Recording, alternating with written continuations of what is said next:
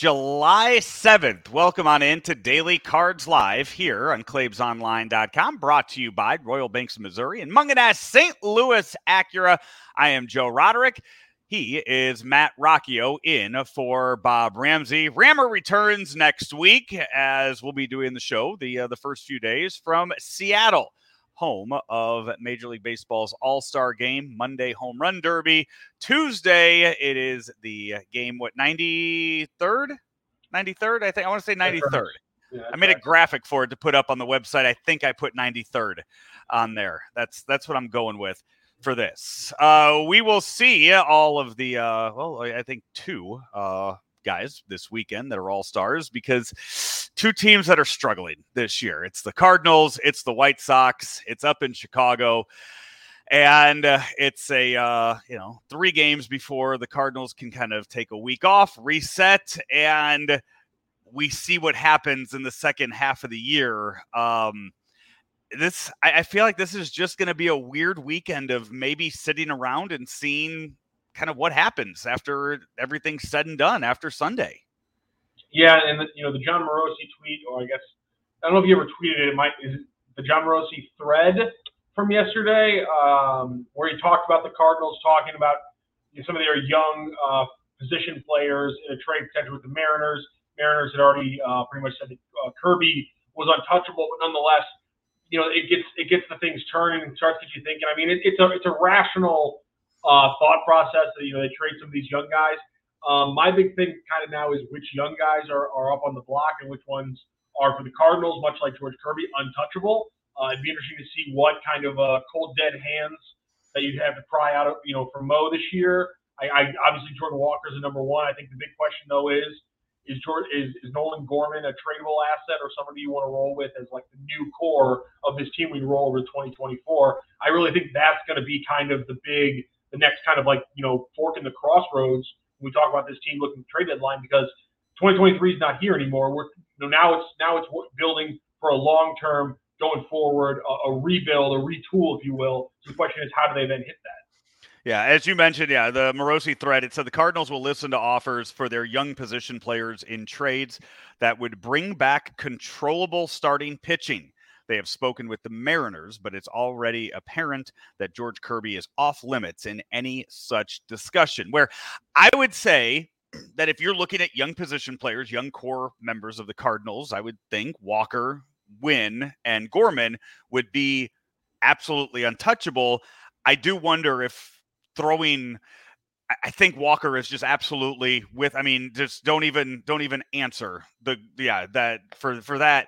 I do wonder with Winn being unproven at the major league level because we've never seen him, and Gorman, the book is out on him.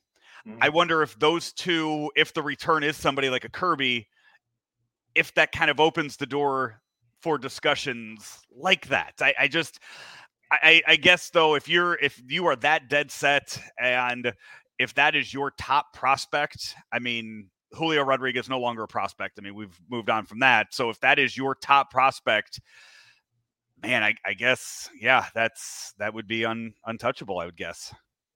Yeah, that would that would make sense, and, and I get that. And when you talk about, and that's that's maybe the the linchpin, that last thing about the controllable pitching, because how what MLB teams are going to give up controllable pitching without getting on the flip side controllable hitting if that's what they're coming for. Nolan Gorman has three more years of control. Obviously, Brendan Donovan, Tommy Edman, um, you know, pretty much any other position player the Cardinals would be looking to trade. Dylan Carlson, you know, all these guys have a lot less control than a Nolan, Gorman. So, you know, maybe it's, you know, we come back to, you know, we're playing the 2020 game a lot this season with the Cardinals. Look back at the Sean Murphy trade. Now you're saying, well, would the Cardinals be a better baseball team right now if they had Sean Murphy but didn't have Nolan Gorman? And then what could and would they have gotten and gone the pitching with that 87 million that they spent on Contreras, or would they have or would they have done what the Braves did and given Murphy that extension? So there's all these kind of you know permutations. This is why the job's not easy, and and it, it's crazy when you then look at everything John Mozeliak has to think about. He does get paid a lot of money to think about those things, so I'm not feeling sorry for him. But nonetheless, these are the questions you have to ask. I don't. My thing is left-handed power hitting, and what we've seen this year, average to a, average to plus defense at second base. When you control that for a long period of time, that is just one hell of an asset. And to move on from that and a retooling would just seem odd to me instead of it being one of the pillars you kind of rebuild upon. You mentioned Tommy Edman. He is in the news today as we move our attention to the Cardinals and the White Sox this evening. A 7 Eleven start. Is it 7 Eleven start time? Are the White Sox still doing that? I didn't look at the actual uh, start oh, I, time. Yeah, it's it, ESPN says 7:10, so it's probably 7:11 because they're doing goofy stuff. No, I mean, hey, the White Sox. Was at one point, the White Sox had sold a sponsorship on the first pitch of their game, so uh, that fair. was, yeah. I mean, you. Hey, I will tell you this: whoever was doing the sales for the White Sox, I mean, I think it was back when they were on the score, six seventy, the score up there. Whoever was selling the the radio sales for that was, I mean, absolutely anything that you could imagine in a game was being sold and when they had when Darrin Jackson and Ed Farmer were on the calls for those games back in uh, this is I mean just a handful of years ago, I mean every pitch had its own sponsorship to it. It was unbelievable. I, it was yeah. Do you think that's a different salesperson than the one that sold the giant down arrow that went on their stadium? that was that already was, that was already the logo. That didn't okay. that had yeah, that was just the guaranteed rate logo that uh that unfortunately just was a downward arrow pointing, yeah, pointing south, and that's the direction that uh, that organization has gone here in recent years. But Tommy Edman, he goes on the 10 day injured list. Jose Fermin has been called up. Uh, he was uh, acquired in the offseason by the Cardinals from the Cleveland Guardians uh, organization. We, we were told when he was brought over that he was very good defensively, one of the highest rated defenders within the Guardians organization. So now we'll see what he does uh, with the team here. Not in the lineup today, uh, but I, I, know that he said that he called his parents. His family's coming up from the Dominican Republic this weekend to see him play in the big leagues. I would imagine we will see him start one of the games this weekend without Tommy Edman in the uh, in the rotation. Your lineups for tonight brought to you by Bootleggin. Uh, if you head on over to Bootleggin Third Gear, which is inside the Second Shift Brewing, you can get those Bootleggin pizzas all weekend long, and it's real simple. You walk up to the kitchen, you scan the QR code, you order the pizza, and they let you know when it's ready out there at Second Shift. It's those Bootleggin pizzas. You can just go up there, and get them to go up there at boot at third gear. Search Bootleggin third gear and find out where they are. Also, Central State Sandwiches. Find them on uh, social media on Facebook and on Instagram and find out where the Central State Sandwiches food truck will be this weekend. Your starting lineups look like this for tonight's White Sox and Cardinals game. Jordan Montgomery going against Dylan Cease. Brendan Donovan will lead off, and he DHs Paul Goldschmidt's at first. Lars Nootbaar in left. Nolan Arenado is at third. Nolan Gorman is at second. Jordan Walker in right. Paul DeJong at short. Ivan Herrera makes his 2023 St. Louis Cardinals debut behind the plate. And Dylan Carlson bats ninth in center field. For the White Sox, Andrew Benintendi is in left field. Tim Anderson at short. Luis Robert in the home run derby. He is batting third and playing center field. Eloy Jimenez is DHing. Andrew Vaughn at first. Yasmani Grandal is behind the plate. CBC grad and Missouri State grad Jake Burger is at third base. Zach uh, Rem, uh, Remillard is in right field, and Elvis Andrus is at second base. Uh, Jake Burger, this is the first time ever, Rocc, that he is playing a game against the St. Louis Cardinals. I would have to imagine it is a uh, pretty big moment for him in uh, in his career. Yeah, good for him. CBC kid, obviously. Uh, shout out to the uh, shout out to the alma mater. Uh, you're a CBC kid, right? Yeah, 09 right here. Um, so how what's what what was he? What year was Burger then? Oh God, Burger was. I mean, he was. I was way. I was back from college when he was when he was uh, finishing like Okay. 27. Oh, actually, no, no, I'm, I'm a little bit off. He's 27.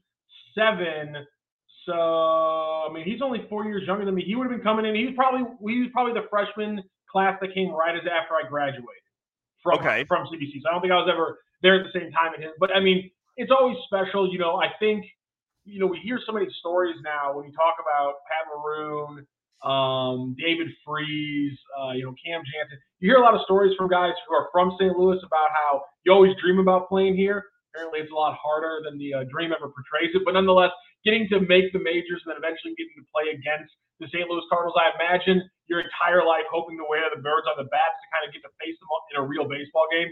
I bet it kind of like crystallizes everything for you in a really cool way. Uh, hey, here's a little fun piece of uh, of trivia for the game tonight. After I just read the uh, the starting lineups, uh, won't go won't actually you know ask you the question, but Elvis Andrus batting ninth for the White Sox tonight.